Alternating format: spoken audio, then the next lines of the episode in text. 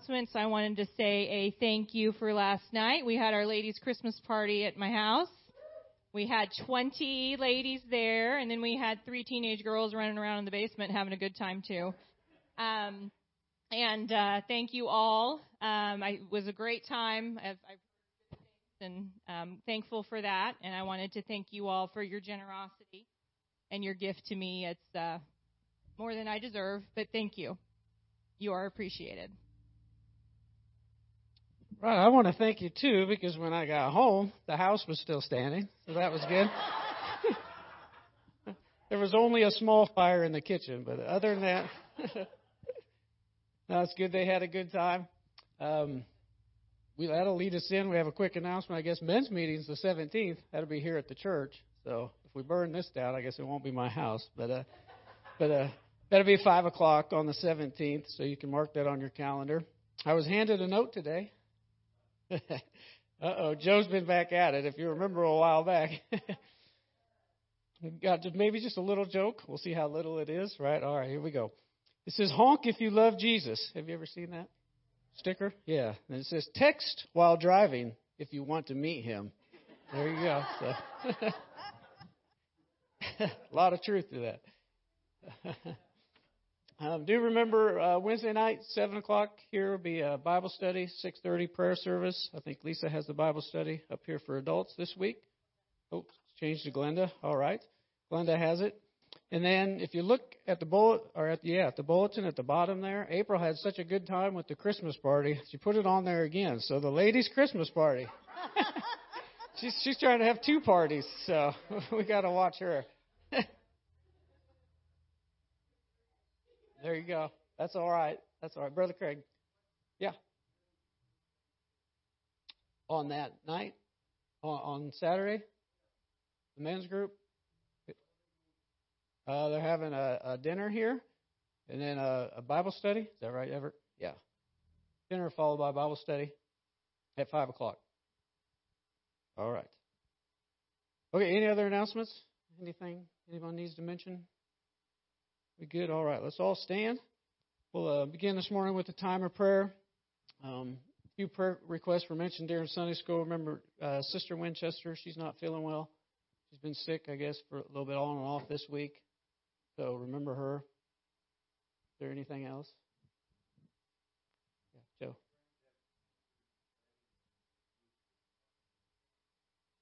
All right. Remember Joe's friend, Paul. All right. That's right. Mm-hmm. Yeah, let's remember Paul. Is there another hand? No? Unspoken requests? Raise their hand. We'll uh, pray this morning, and then we're going to go right into worship, and we'll have an offering time later at the end of service. So be a little different this morning, but let's all pray. God, we come to you at this time, Lord, just thanking you, God, for the opportunity to be here this morning, God, and be in your house, Lord. God, we know that you know each and every request, God, on each and every heart. going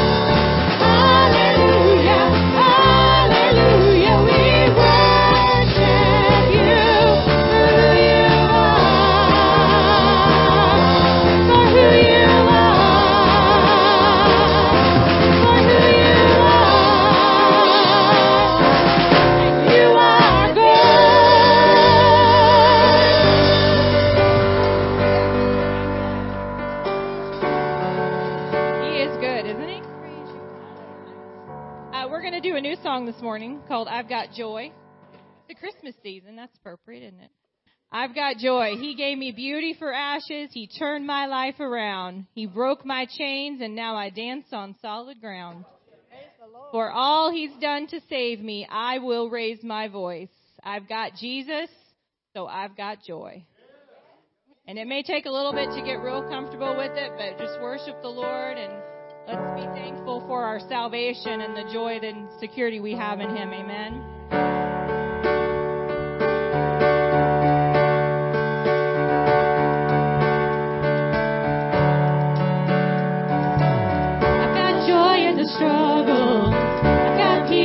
Got strength in the battle.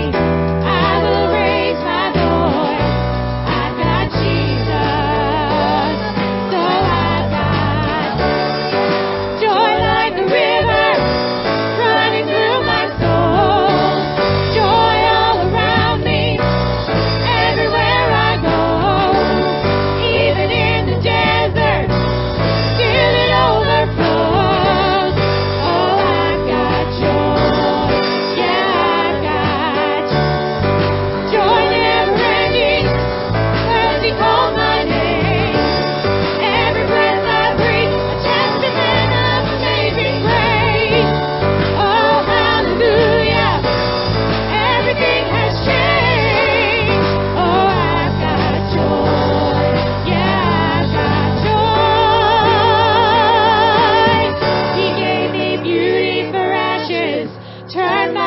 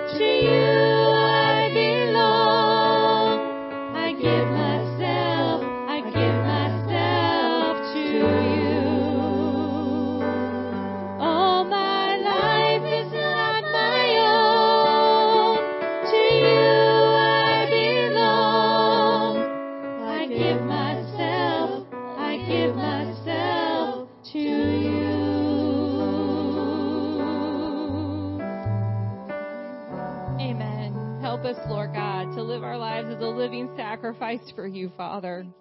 Hallelujah. You are so faithful to us, God, to walk through us with every situation, Lord. And Father, we know that when we place our life in your hands, it is truly in good hands, and we can trust you, Lord. We can trust you, Father, and we thank you for your faithfulness to us this morning. Amen. Amen. You can be seated as Bishop Smith comes.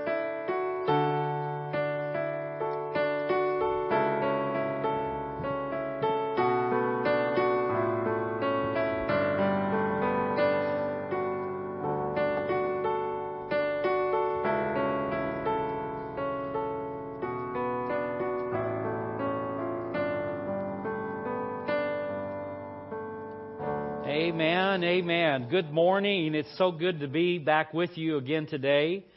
Uh, I trust that I have your prayers this morning. Uh, it sure be a bad thing to mess up wonderful singing with a bad sermon. So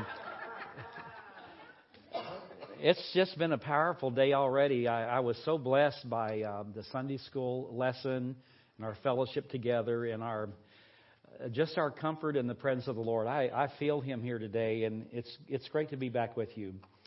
Uh, we certainly have been on a journey together here with our local church, and uh, I wanted to begin by taking an opportunity to commend those that you placed in the responsible positions of serving as uh, your pastoral committee. Would, would, those that served on that committee would you stand this morning? Uh, that would be Sister Nagel, Sister April, uh, Brother Rudy, Brother Derryberry, and Brother Harold. Would you would you appreciate them this morning?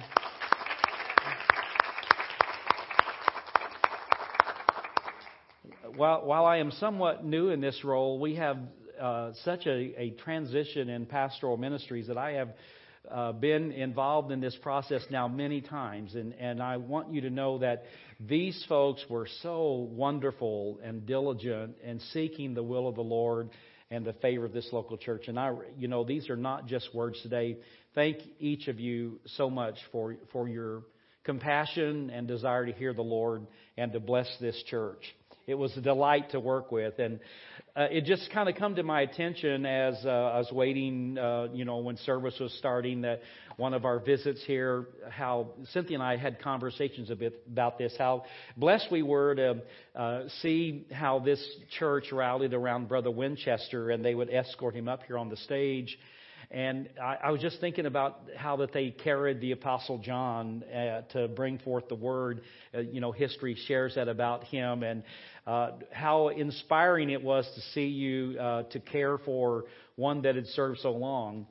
And then, as I was thinking, it, it, uh, my mind uh, was it really wasn't wandering. I was focused here today, but my my very first sermon that I ever preached in my ministry life was at Summit Street. Uh, your pastor was Jim Eskew, and he took a risk on a young, freshly called minister and invited me over to Summit Street to preach the gospel. And uh, it, it, uh, that I preached 55 minutes that night for my first sermon, and uh, I was back the next night and I preached five minutes. And so, so I've kind of learned, uh, you know, try to settle somewhere there in the middle. But uh, Brother Eskew, thank you so much for taking a chance on me and. Uh, I love the Church of God of Prophecy. Uh, I have been so blessed by our congregations throughout the world. Uh, it's just a feeling of home. And uh, again, for this congregation, that, well, it's not an extension, it's a continuation of the wonderful congregation there at Summit Street. Thank you all so much. Um, I feel warm in my heart today. I feel excited about what the Lord's doing. Uh, he has blessed our life with so many miracles. I shared in Sunday school as we were preparing to give praise about the miracle this past week of giving us a landing site for our regional convention be taking place August 3rd through the 5th in Springfield, Missouri. Uh, at the Oasis Convention Center. Your pastor and this church will be receiving much information about that moving forward. But I just wanted to give you all the first invite. You guys are the first ones to get an official invitation from the regional bishop to be with us at our convention in Springfield, Missouri. I want my uh, wife, Stan Cynthia. Would you stand? Would you just greet the church? You can greet them from there, or if you want to come up here and preach a little bit, you can do that too.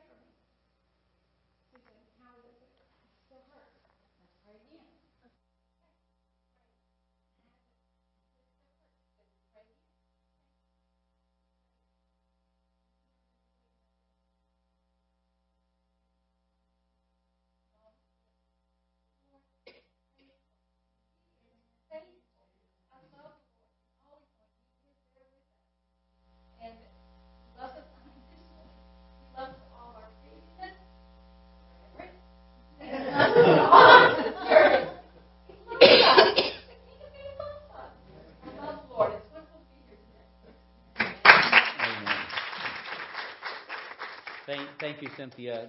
Um, I want to welcome you today, and, and, for those that are joining us online and at home, we're so glad that you're with us today.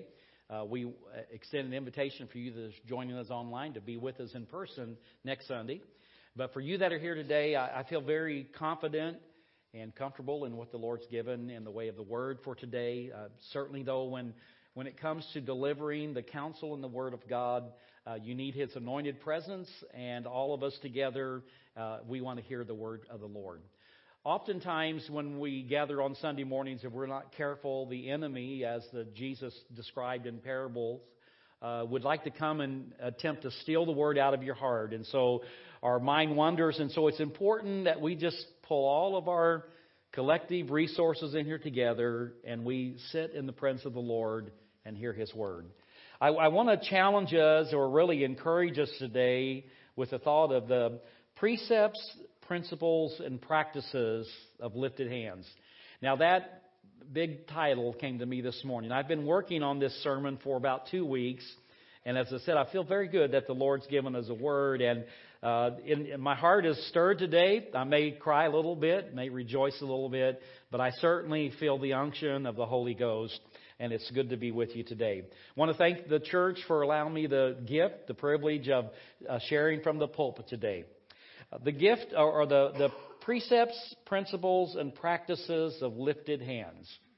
Uh, years ago, uh, my, my son was uh, about four years old at, at that time, and my, I had a, my brother pastored in Denver, Colorado, and we made a trip out to visit him. We were going to take in a pastor's conference, and then I was going to do a little bit of snow skiing. And my my son traveled with me for the first time, uh, and it was his first time really in in the Wild West. And uh, one day, Roger and I we were out uh, shopping, uh, and we went by um, uh, a pawn shop.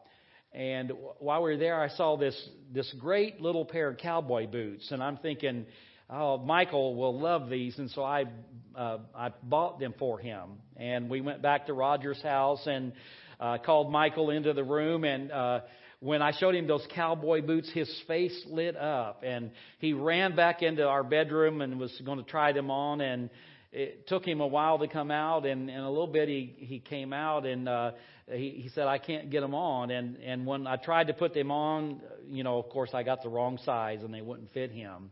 And so I told him, I said, I'm, I'm going to have to take him back, Michael. And he just immediately burst into tears. He went back in the room and, and it wasn't too long. He came back out and he had him on his hands and he says, Daddy, they fit my hands fine. well, of course, you know that meant another trip to the pawn shop and went back and got him a pair that fit. And I don't think he took them off for a week. In fact, he had them on. We got back home. But there is something to be said about what fits with what your hands should do, and there's some things that don't fit. And um, what, an, what, a, what a great thought that's presented in worship songs and in the scriptures that we were really created with lifted hands to worship the creator of the universe. And there are probably many thoughts when you hear the phrase lifting up hands. You know, um, some say, well, it's a sign of surrender. If you lift your hands like this, it's a sign of surrender. And if you turn them the other way, it's a sign of supplication. Uh, you, you hear or you see in sports that, that, uh, with, that they uh, raise their hands in victory. And maybe it's more like this there, there are often maybe some images that come to your mind when I say the phrase about lifting up hands. But there's nothing that blesses me more, I think centers more upon the truth when we talk about lifting up holy hands in the presence of the Lord. If you have your Bibles with you this morning, if you would, I'm going to ask that you turn with me to the book of Exodus, chapter 17, and verse, I believe that's 72. I don't know did I, if I gave you the right one or not. So if, if you have your Bibles and are there with me, and I'm going to ask Cynthia to get ready and stand and pray for us uh, once that we read the scripture. It's actually verse 12, Exodus chapter 17, verse 12. All right, we have it on the screen.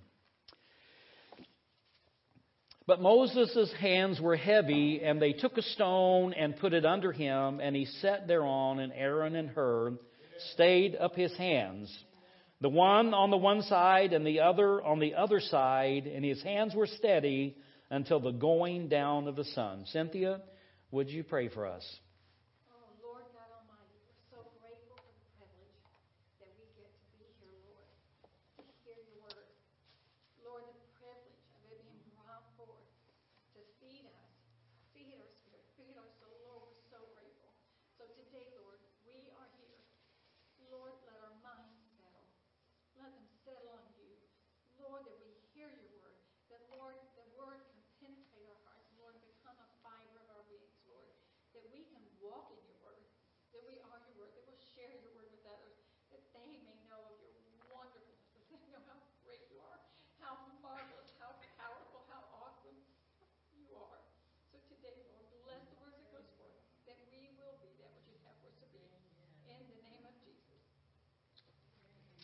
Amen. Praise the Lord. So, so there are th- there are three areas that today that I want to um, share before you that I feel like that the Lord is encouraging us and challenging us as a local church how to go forward. Uh, sometimes I believe that when uh, a minister stands in the pulpit and says words of encouragement, that they, they sometimes may come across as not sincere or genuine, less than genuine. And, and I hope that what I'm getting ready to say does not come across that way because it's as sincere as I believe. And that is that I am, I am really excited about what God has planned to do here at North Brighton. When I, when I think of all the faithful men and women through the years in the past that have labored to bring the church to this point, and what I've witnessed in our journey with being here these few short times, it gives me great encouragement that God is really up to something big, bigger than you can imagine, bigger than you can dream, and bigger than I can even think about it. And just that we have some small role in that, again, is very humbling. And, and so when I think about uh, the, the principles, the precepts, and the practices of lifted hands, the first area here is going to be a little bit different, and it's a message that as a pastor that I don't know that I could have ever preached because it would be a little bit self-promoting and it would be difficult for a pastor to talk about it in that in, those veins. But the the principle of lifting up the hands that are holy. Now, when, when we sing that song and lift up holy hands to the Lord, we're, we're really singing about ourselves, and that's absolutely accurate. But what I'm getting ready to preach about is a little bit different than that, and, and that is lifting up the holy hands of leadership. The passage that I chose to use in the book of Exodus, you probably are all familiar with that, where uh, as long as Moses' hands were raised, uh, Israel prevailed. When he grew weary from raising and lifting his hands, Israel would not prevail. And so his father-in-law hit upon an idea, well, let's get some help, encouragement. And they came and they raised his hands and Israel prevailed. Now there's a key word in that passage when I talk, or in this title about lifting holy hands. In, in the scripture, when, when you come across the word holy, uh, if you had any kind of study helps in the Greek and Hebrew and look at this word, the word holy really is a it's a determination by the Lord that He determines if it's holy. And you see that best in the Old Testament tabernacle. Uh, for example, if you can imagine with me or think with me that what they would typically do is that there would be a tinker that would be hired to, uh, to make brass vessels to be used for whatever purposes in your home or the tabernacle. And, and so the, the tabernacle priesthood, they, they would conscript someone to fashion them a a pot that would perhaps be used to collect the blood that would gather off the altar when the animals were sacrificed. And so this tinker that perhaps at home would have fashioned a vessel to be used for boiling water uh, out of brass, and he would make that. But in the same vein, he would fashion a, a, a like vessel that would be used for the temple, and this vessel that was made out of the same material, the very same tinker, the very same design, this vessel now would be a holy vessel. Anything that was used in the service of the Lord, the Lord would make this claim that this is mine and it is holy unto me. And so these vessels that look just alike, that perhaps even serve the same purpose, all of a sudden, one is called holy and the other is normal. And so hang with me here. I, you, I see some real puzzling looks. Where are you going with that, Brother Smith? So just stay with me here and pray with me uh, also. So when, when it comes to what, what we do in the church of placing pastors, we have long felt that this is God's business, and it, and we're better off if we kind of leave it alone and let God take the lead. And when we can kind of hear what He's saying, we just jump right in and say, "We've heard God, and so we're going to go with that." And so it's a, it's in the same sense where we find the word in the Scripture, the word sanctified. Uh, and, and certainly we believe and preach sanctification still. But that word sanctified, again, in its very connotation means set aside for the service of God. That's at its very simplest definition. that it means that God says that one's mine and, and it's sanctified for my use and it's sanctified for my purpose and it belongs to me. So that is in the sense in which we look at the role of pastors. If you have your Bibles, follow with me to the book of Ephesians. In Ephesians chapter 4, and I think I jumped one ahead of you there, but if you'd uh, look in Ephesians chapter 4.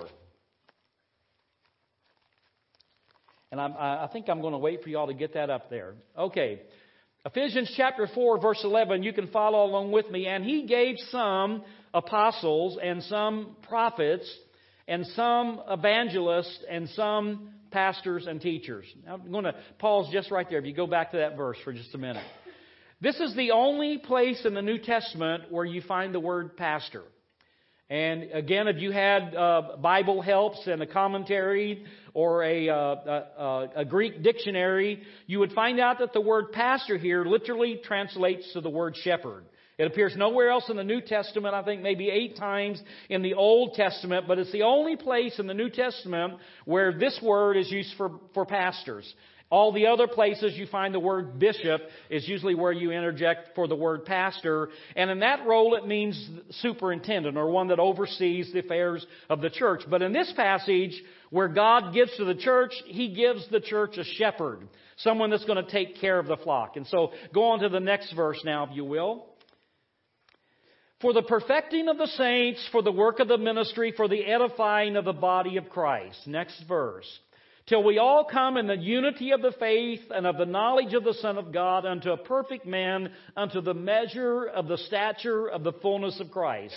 Next verse. I almost feel like one of those old time preachers. Read. So, uh, that, that we henceforth be no more children, tossed to and fro and carried about with every wind of doctrine by the sleight of men and the cunning craftiness whereby they lie in wait to deceive.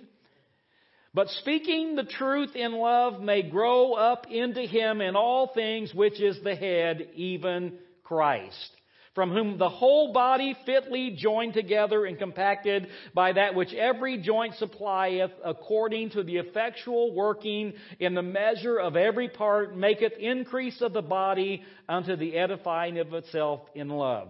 So here, here's what I'm sharing with us today is that there is a principle in the, in the Bible that it's easy to follow and you can see it in many settings where God says, when I call a man, that man is mine. Uh, uh, again, uh, mamas don't call preachers. Uh, churches don't call preachers. No, no matter how much a person may desire, oh, I'd love to be a preacher, God says that's my business, and I am the only one that calls preachers. But what a tremendous thing that God would speak into the life of a man or a woman, and He would literally set them aside or set them apart and said, This is mine. He belongs to me, or she is mine, and, and what I do with them is my business. And so a minister of the gospel is led by the Spirit, Spirit led, to do the work and the will of God.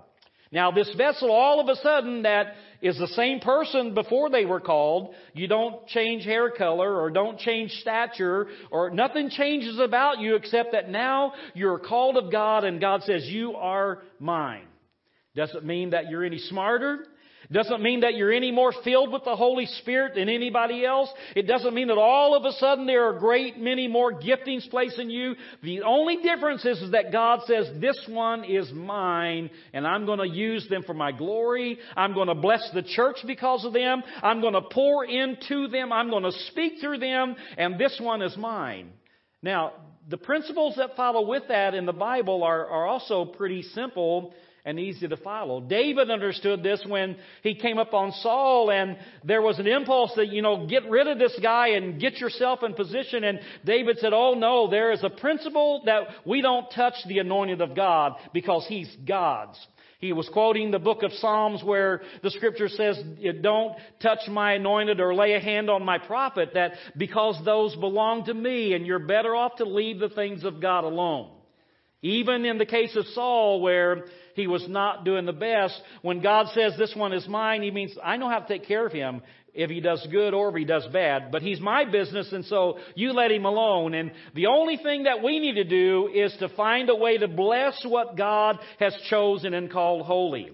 And that's the example that we see in the case of Moses where Jethro being inspired said, we need to come alongside the man of God and help him and lift him up and raise his hands so that we all prevail together. And that's the truth of the passage in the book of Ephesians that God doesn't give pastors and teachers uh, to make them grand people and everybody applaud them and pat them on the back. But God gives pastors and teachers to equip the church and bring the church together and bless them and lead them forward. Amen. Now, no one's running and shouting yet, uh, but it's still good word. It's the truth. So the scripture talks very clearly again about what, where we fit into this with what God has called. And that is that we, we are to take care and bless what God has called.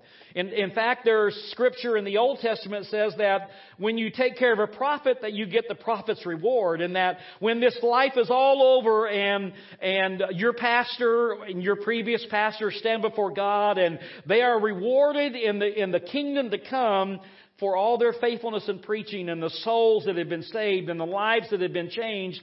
If you sowed into that ministry and blessed that man of God or blessed that woman of God, the same reward belongs to someone that favors what God has says, this one is mine. Now that, I, sometimes that just that blows me away that God will allow us to be a part of that. The scriptures that we may be somewhat more familiar with in the New Testament is that uh, by example or illustration, the New Testament says, don't muzzle the ox of the one that treads the corn. And it's speaking certainly in taking care of preachers of the gospel. And so what that's simply saying is that when, when a minister is called of God to come and serve in that role, you take care of them and you take care of their natural needs because they are called to take care of your spiritual needs. That's an example that goes all the way back to the Old Testament where the tribe of Levi, just like all the other tribes, but God said, this one's mine. And, and they, they have a special call on their life and so they're going to take care of you and in return, you are going to take care of them. Praise the Lord. there is just something so wonderful and amazing about God, how that He has called this into play and called this to work. And the only way that a church really moves forward is by lifting holy hands, lifting up the hands of those that, uh, again, because God said, this is my business, and when we hit upon the one that God has placed, what we do is we bless what God has said. We don't curse what God has done, because then we have the examples in the Old Testament of Elisha. You remember Elisha? They were mocking the, the prophet of God, and Elisha called two bears down. They wiped out the, this, uh, this group of young people that were making fun of the bald headed prophet. And it's the same principle and precept. God said, This is mine, and don't you mess with it. It belongs to me. I'd like to ask the Damerons to come before the church today, and I've already kind of, I don't know if you told your wife or not, but if you just set two chairs here, if someone could help us here, or well, just two chairs maybe right out here in the middle, and they're going to, they're going to sit through the rest of my sermon and look at you guys.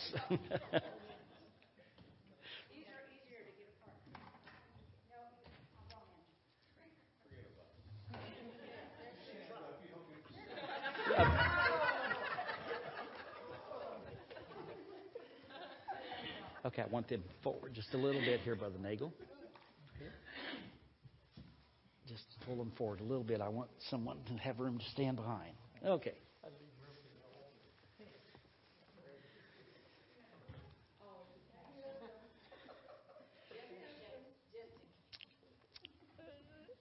So, so again, you know, I'm not used to kind of doing commercials in the middle of my sermons and breaking it up here. So I want to get back on track here. I, I feel so excited about this truth that for me as a pastor, I could never preach. You know, can you imagine me preaching, hey, you guys need to take care of me and uh, you need to give me good offerings, you need to tithe me right and pray for me and hold my hands up. That's a little bit difficult.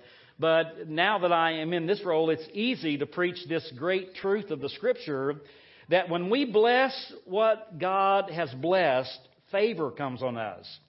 When, when we honor and recognize God's calling and God's choice, blessings and favor come on. We see that in the in the truth about tithing. That when when uh, God says something belongs to me, uh, in the in the in the truth about tithing of our income, God says ten percent of that is mine, and it's set aside. And even in the book of Malachi, you read that that is called holy unto the Lord. Hallelujah.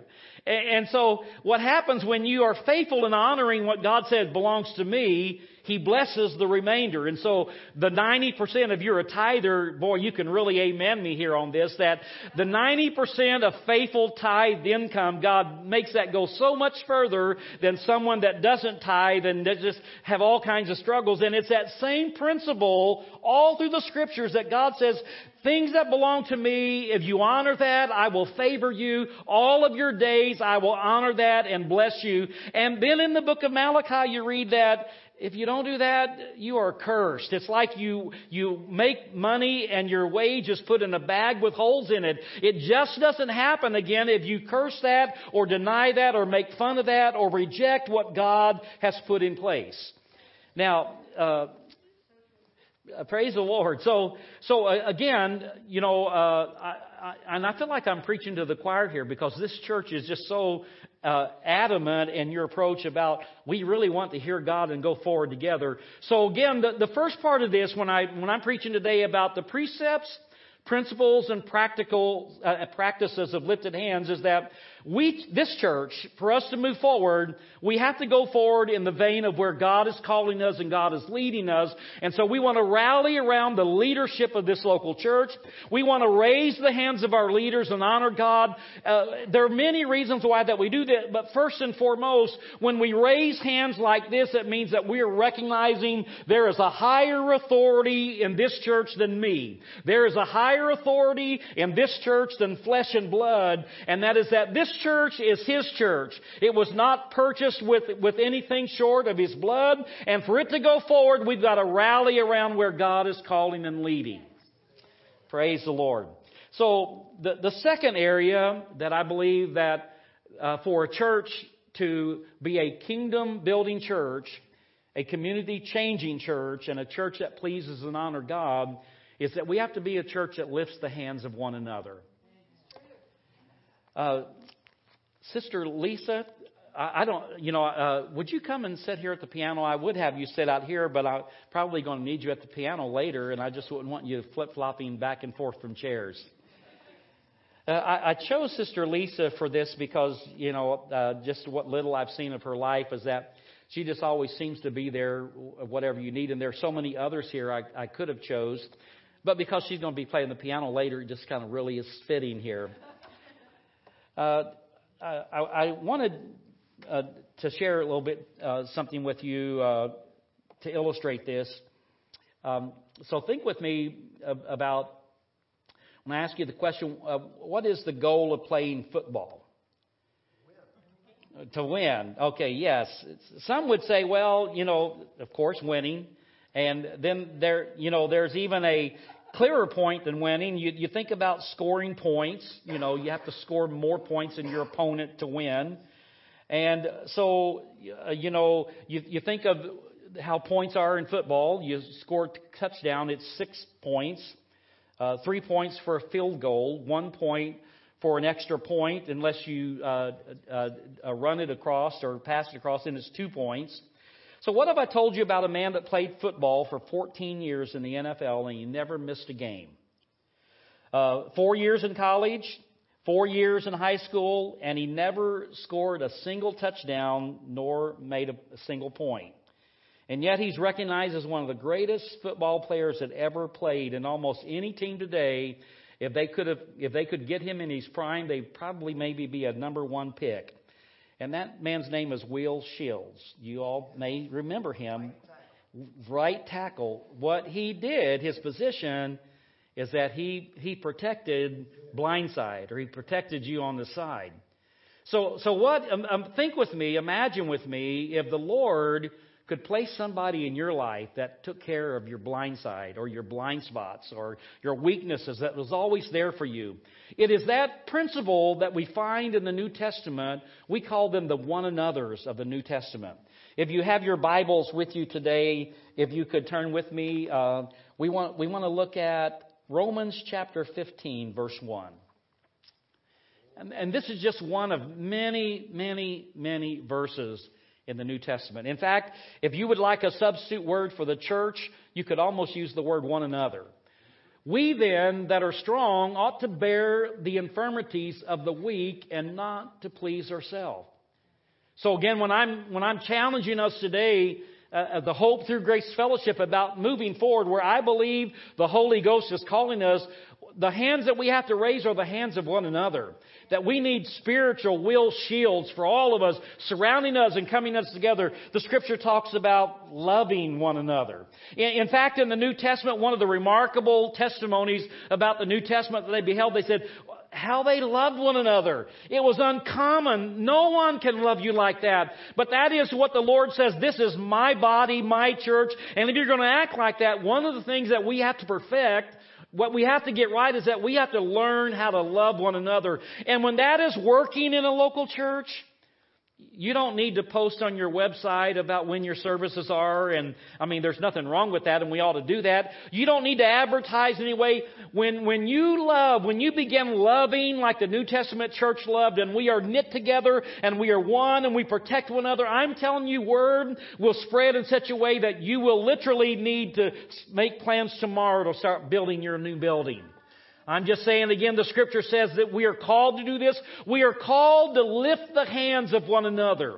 Another passage of the scripture again that, that we are called to encourage one another. Uh, we, we, we, are, we are called to pray for one another. We, we, are, we are called to um, uh, really to admonish one another, to exhort one another, to prefer one another. The list goes on and on and on, but I believe that you get the picture if we're really going to be a Christ exalting, kingdom conquering, community blessing church, we've got to get this right and we've got to get this together and we've got to come together in such a way that everybody is preferred.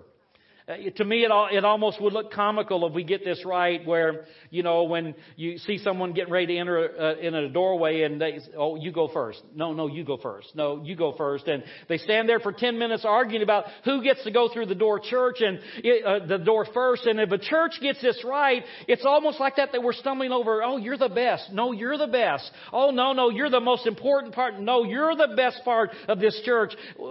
That's what church should look like. And that's what we should feel like when we come here that we are overwhelmed. And, and I certainly have felt that from this local church that um, we, we love because He first loved us. And when that begins to be experienced in us and flows out, it changes our life. It changes again how that we regift love uh, to a community that so desperately needs Him.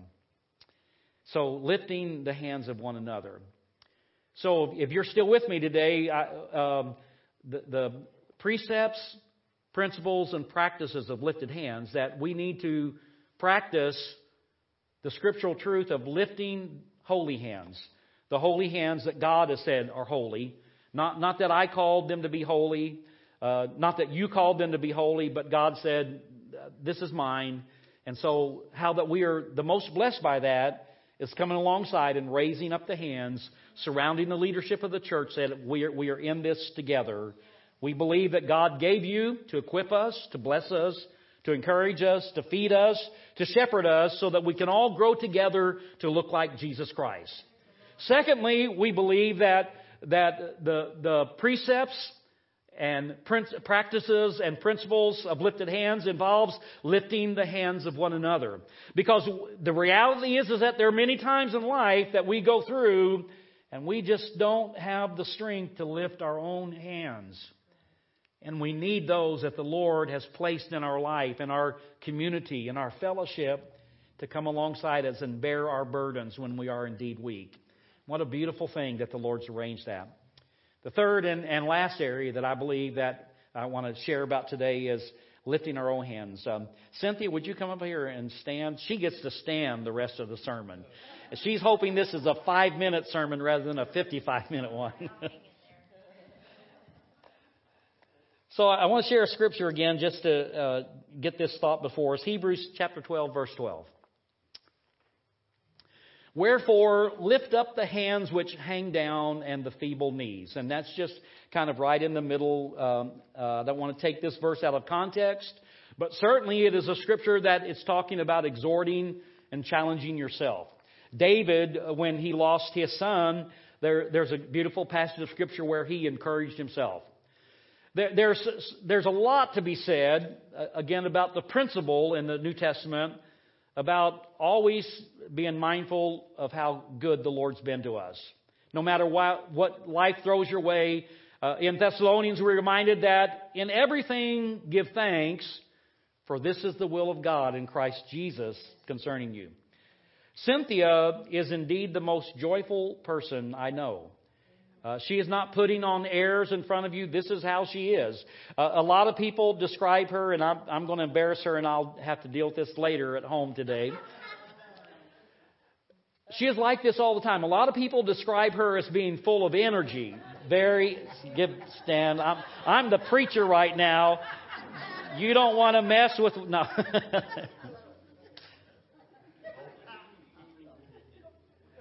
A, a, better, more appropriate word than being full of energy is that she's full of joy.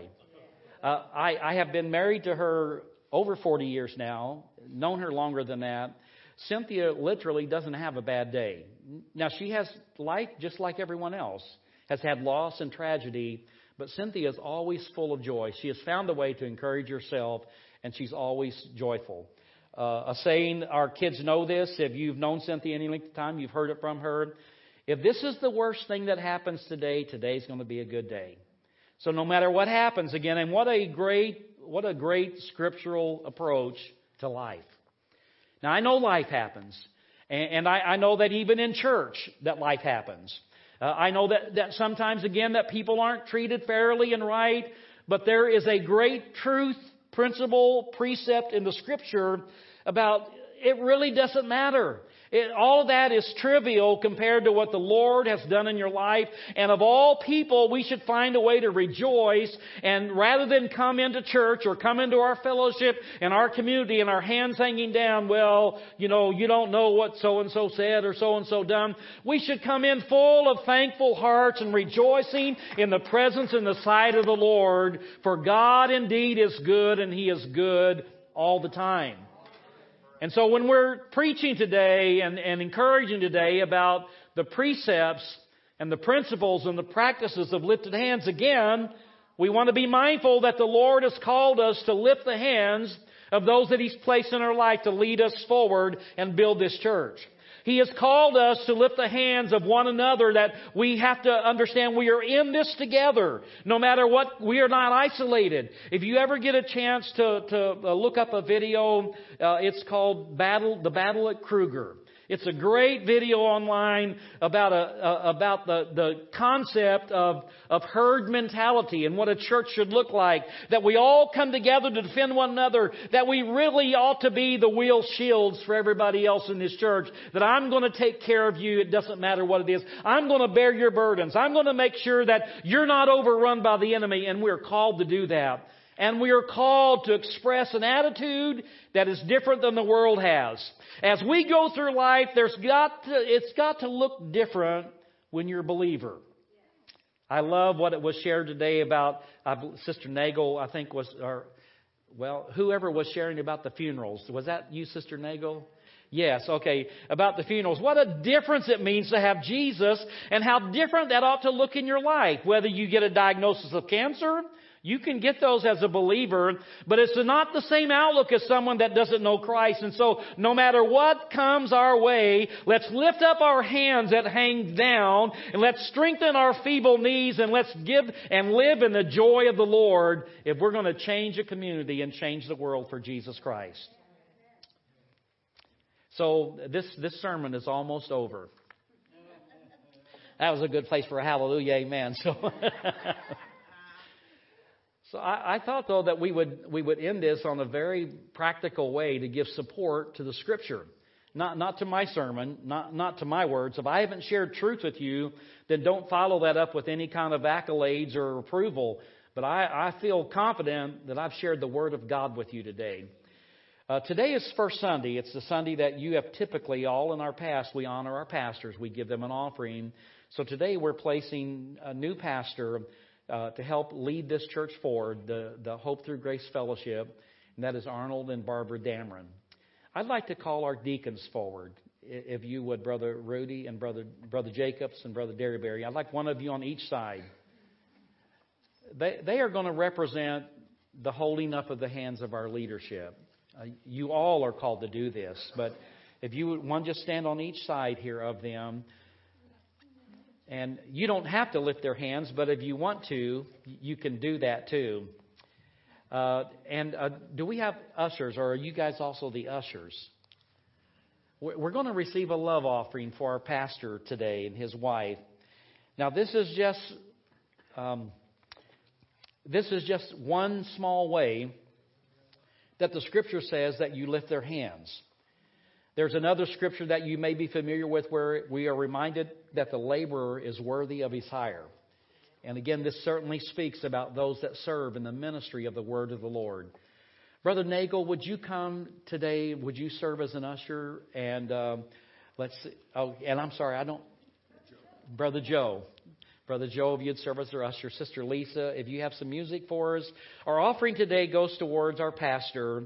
And today, as a reminder, maybe you never thought of it in this way, but it's certainly scriptural, that this is one way that you endorse that I lift the hands of that which the Lord has called holy. It's holy unto the Lord. What you give today, again, is holy unto the Lord. And it serves as a reminder again, let me share once again with you that when, when you take care of the prophet of God or the man of God and bless that, then you receive the prophet's reward. Heavenly Father, we thank you that you have called the Damerons. Lord, the calling to preach the gospel is upon their life, and that's from your unction, Lord, not ours. We had nothing to do with that. But this is the vessel that you've called and chosen and set aside. And so we bless them today. We thank you for them. And we are so honored and blessed to give to that which belongs to you. And we give thanks today in Jesus' name. Praise the Lord. God bless you. Ushers, if you go right ahead and receive the offering this morning.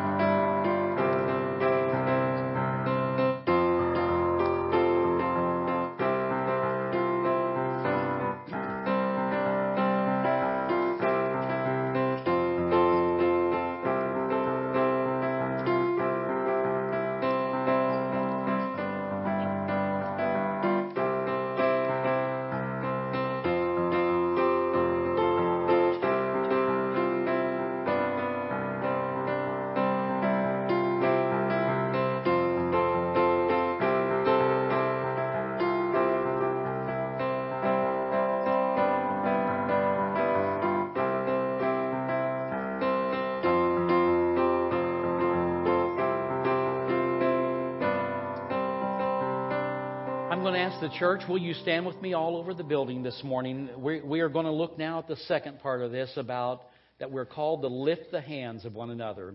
So, Brother Jacobs and Brother Derryberry, if you just kind of clasp your hands. And what I'm going to ask you to do now, church, when we think about the one another's of the Scripture, Sister Lisa is representing that for us. And maybe a couple of you sisters want to come back around here. Here, I don't know that you can grab her hands because we need them free to play the piano. But I want you to I want you to get an image of this so that we're remembering about the precepts and the practices and principles of lifted hands. Cynthia, if you get right here, here, if you could find someone near you that you can clasp their hand, maybe something like this, and hold them up together. Uh, just grab their hand and hold them up. Again, we're doing, Sister Lisa is representative of, of someone that just, whatever you need, she's got you covered. And that's, that's the, that's the image that's presented in the New Testament of what the church should look like that I've got, I've got it for you. I'm praying for you. I'm encouraging you. I'm edifying you. I, I am comforting you. I, I am praying for you. Uh, all the one another's of Scripture, we're, we're doing that. And so with raised clasped hands today, that we are in this together. We are members one of another.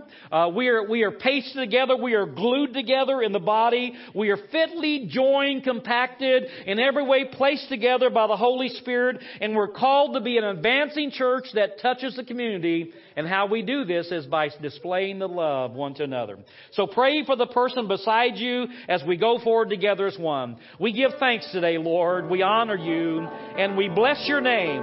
Praise God. We worship you, Lord, again, that you have placed us in the body as it pleased you. We are not here by accident, Lord. Lord, this is not some coincidence, but we have been placed by the power of the Holy Ghost to be together. And oh Lord, in your name we are moving forward together. Oh, we are going to conquer what you've given us, this land, this territory, because we belong to you, Lord. So we, we will do this, Lord. We won't leave one behind. Where, there won't be one straggler, Lord. We're going to bear one another's burdens. We're going to lift one another up because that's what you've called us to do. We praise you for the privilege of that, Lord. We bless you today, Lord. Hallelujah. We thank you, Lord.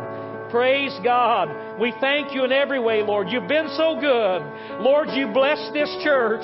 You've brought us through battles, Lord, and you've given us the victory. We win, Lord, because you've won. Praise your name, Lord. So, Lord, we cover one another, Lord, with prayer. Lord, we pray for those that are wayward that you'd bring sons and daughters back home because they belong in our fellowship. We are together, Lord. We pray again for this advancing church, Lord, that we will march in step. We will be as one voice, Lord. We will be as one hand, Lord. We will be as one, Lord, just one church moving forward in your precious name. Praise the Lord. Thank you, Jesus. Thank you, Jesus. Praise the Lord. Amen. Amen. One last thing here with lifted hands. Uh, attitude is almost everything, is what we could say here. There's something about believing in Jesus Christ that encourages us. And so Cynthia today represents how we're moving forward. We're going forward giving thanks to God. And everything's we're giving thanks. So if you're able, lift both hands. Sister Lisa, you got a song there we can praise the Lord with. You don't have to keep your hands up for all this, but we are praising God for great things He's done. God is good all the time, and all the time God is good. He's been good to me. He's been good to you. He's good to this church. He's been good to our past. He'll be good in our tomorrows because God is good. That's what He does. Praise the Lord. Thank you, Jesus. Why don't you lift up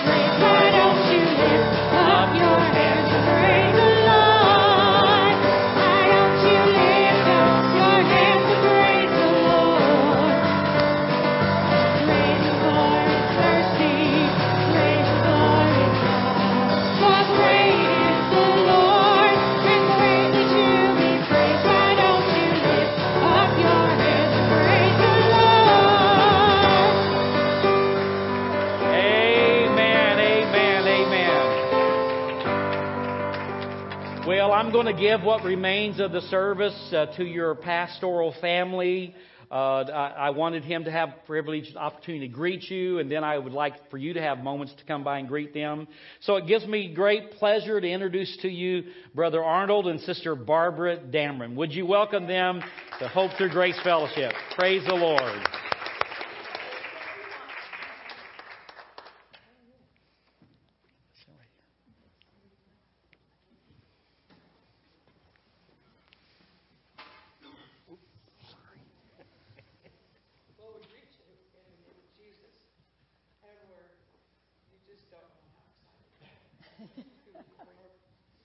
inside and outside of ourselves, if that's possible. Yeah. But trying to keep the man of God calm this morning was a little challenging. It's like having a 40 year old real nervous, you know. okay, everything's going to be fine. but we're thankful that God has placed us again. Uh, he showed me this morning, uh, he, he just said, These are my sheep, take care of them. And yeah. that's what we want to do. Amen. And uh, we, yeah. we have felt like. Uh, fish out of water. That's what we told our kids. You know, they we have been going to a wonderful church and wonderful friends and family there, but it's not the same. It's not the same as what when God's called you to be shepherds. Yeah. And uh, we're so honored that Bishop and Sister Cynthia have been our mentors. Um, we fell in love with them the first time we met them, and we just knew in our heart and in our mind these are the two we follow. This, this, these are they are the ones we follow, and we're so thankful for it. And I'm I'm um, so grateful, and we're going to try our best uh, to be good. Pat we'll love you more than anything. You know, we'll be there for you. We'll love you more than anything. And uh, if if if one seems to be slacking, let me know.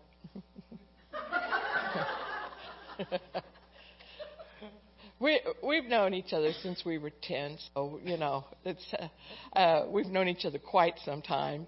And uh, matter of fact, we celebrate 50 years next, this coming Thursday. Amen. Amen. Yeah, yeah. I look at him and think, well, you, a blessing has been, you know. but the Lord's blessed us with three wonderful children, grown children. They're all doing wonderful. They're all Christians, and we have eight grandchildren, and they're all they all serve the Lord too. So, you know, the Bible says that raise your children up in the way of the Lord, and they they will not stray from it. And, and they have been raised. All all eight of them have been raised that way, and we're just so thankful for their children's obedience to do that, to follow along with us in our path. And uh, we're so thankful. And uh, I think I've said enough, probably. You're good. Okay. You can listen to me now. Oh, Lord. Well, praise the Lord. We certainly do want to greet you in the name of Jesus. So thankful for Bishop and Miss Cynthia to be here today and uh, allow you to hear some things that, that is very comfortable coming from the pastoral point. Uh, but there are times when things need to be said, and I appreciate that, Bishop. I certainly do. Certainly want to uh, thank you all for welcoming, welcoming us into the fold, so to speak. And I'm not here to, to say very long, but I want to say just a couple things. In light of what Bishop was talking about, uh, you'll never, and I, I believe the Holy Spirit gave this to me while I was sitting there, you'll never find any more better protection than under the leadership that has been appointed by the chief shepherd. I'm an under shepherd. I'm not the shepherd. I'm not the chief shepherd. But I feel that in my spirit. You'll never have any better protection than God sending someone who He sent. Who He sent. So I'm under Him. So that's telling me that we'll have no better protection because the appointments that he made. He knows things out there that we don't. So that encouraged me because now I'm protected. So I'm under that same protection. So we couldn't be in a better place than knowing that we are under the protection of the Lord Jesus Christ, who is our chief shepherd. Hallelujah. One scripture I want to read to you in Hebrews chapter 10 verse 23. It says, let us hold fast. Hold on. I want you to hold on to what you already know. I want you to hold on to what you've already been taught. You've had some great leaders bring you to this point. God bless them. God shed His grace on them. God bless them. Take care of them wherever they are because they have done a good job here. They have taught you. They have preached to you. They have prayed with you. I'm sure they've done funerals with you. They've, they've instructed you. They've loved you, and you in return have loved them. So let's continue to remember those who are not with us anymore, but yet they're still with us in spirit. So we encourage you to, to uh, hold up those men and great, wonderful men that have come before I, or come before Barbara and I. But it says this, hold on fast the profession, or could we say, hold on to the confession of what you already know to do. Hold on to it. My son was a, a fullback when he played football. And I encouraged him all the time, all the time. You hold on to that football. You tuck that football back in your elbow and don't you let anybody pull that football out of your arm. And since he was in the seventh grade all the way through a senior in high school, he fumbled the ball one time. One time. And he was a fullback and he ran the ball quite often. But he got a hold of the precept of, I got to hold this thing. So as believers, as we go forward, don't do away with what you already know. Hold on to what you already know and add it to what we're going to experience from here on out. Can you say amen? Hold on to that profession. Hold on to that confession that brought you here this far. Hold on to what you know to be true. It's God and God alone that's going to invade you sometimes into your private places and He's going to begin to speak to us about we may need to stretch just a little. I'm not preaching. I'm not. I need to quit. It's dangerous to give this to a preacher. I, uh, and you'll find out that Barb and I are very hands-on pastors. We don't sit back. We like to be a part. We like to know what our sheep are doing and be a part of what they are doing. Amen. You'll learn about us, but you're going to learn about, and we're going to learn about you. I told Sister Sunny today, I remembered her name. I said, give me a little time. I will learn your names. And you can call me Brother Arnold. You can call me Arnold. You can call me Pastor D. You can call me what you want to, but don't you dare call me late for anything that you're doing here. because I want to be a part of it. I want to encourage you with these words. And whoever does the copying here, you know, on a copy machine, I would like to have some of these made off because I want you to have one of these. I read this just about every day because it encourages me. You know, there's not one person in this room this morning that does not need to be encouraged. Come on, somebody. Come on. Everybody in here, you need to be encouraged. Pastor, you just don't know. I don't. I'm not always going to be with you personally. But Barb and I will be within a phone call away.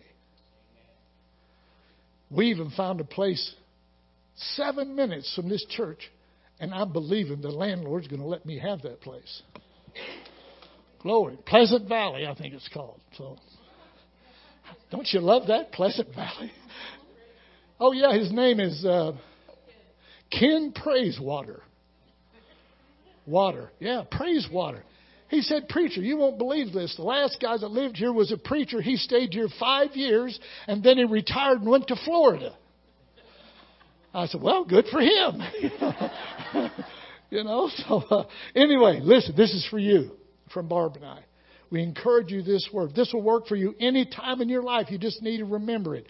And that's why I want you to have a copy of this. Pull it out of your Bible, read it, read it to others, read it to yourself, because you are blessed. You are somebody. When the body of Christ wakes up and realizes who they are in Christ, you're on your way to victory. Amen. Remember what you're made of. You're undefeatable. Don't you love that word? Goodness sakes. Remember what you're made of. You're undefeatable because you have the Spirit of God within you. And He will never be beaten. God said, I will surely, surely deliver them into your hand.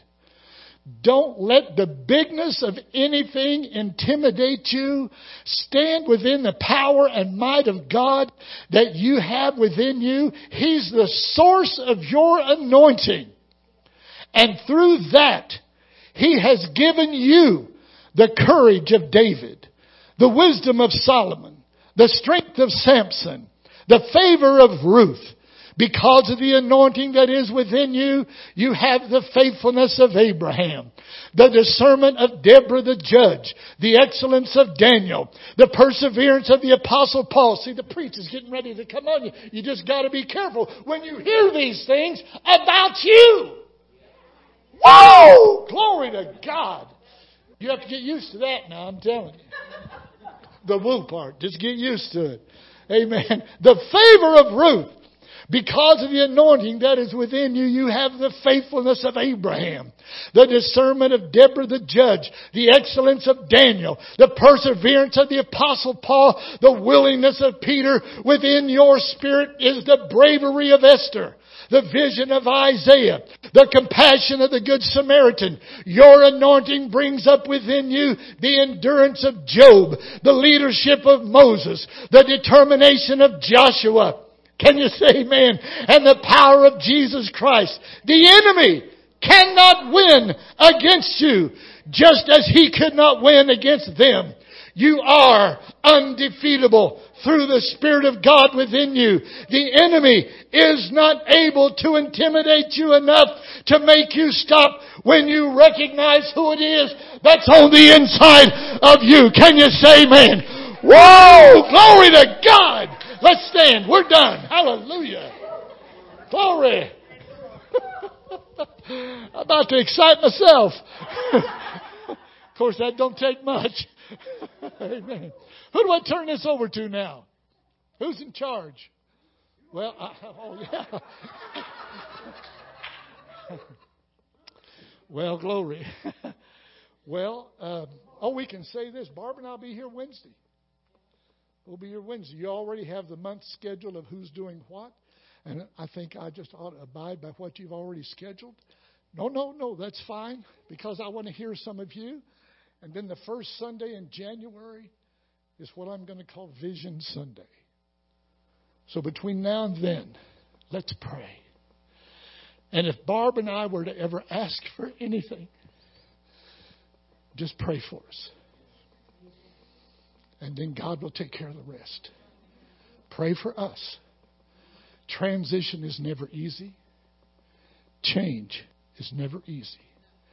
But we can do it if we'll pray. If we'll pray. Don't you love him? Don't you love our bishop? Let's give him a praise this offering this morning. Cynthia loves him. Hallelujah. Well, Father, right now in the name of Jesus, we give you praise. Thankful for what you've done. But we're also thankful for what you're getting ready to do in the lives of those that are here, as well as in the lives of those who are coming. I speak to the east and the west and the north and the south, and I call them in to this place. Come to the rightful place they need to be. Use us as mouthpieces to go forth. Father, we praise you, glorify your name in the name that's above every name. It's the name of Jesus. And everybody said, Amen, amen and amen.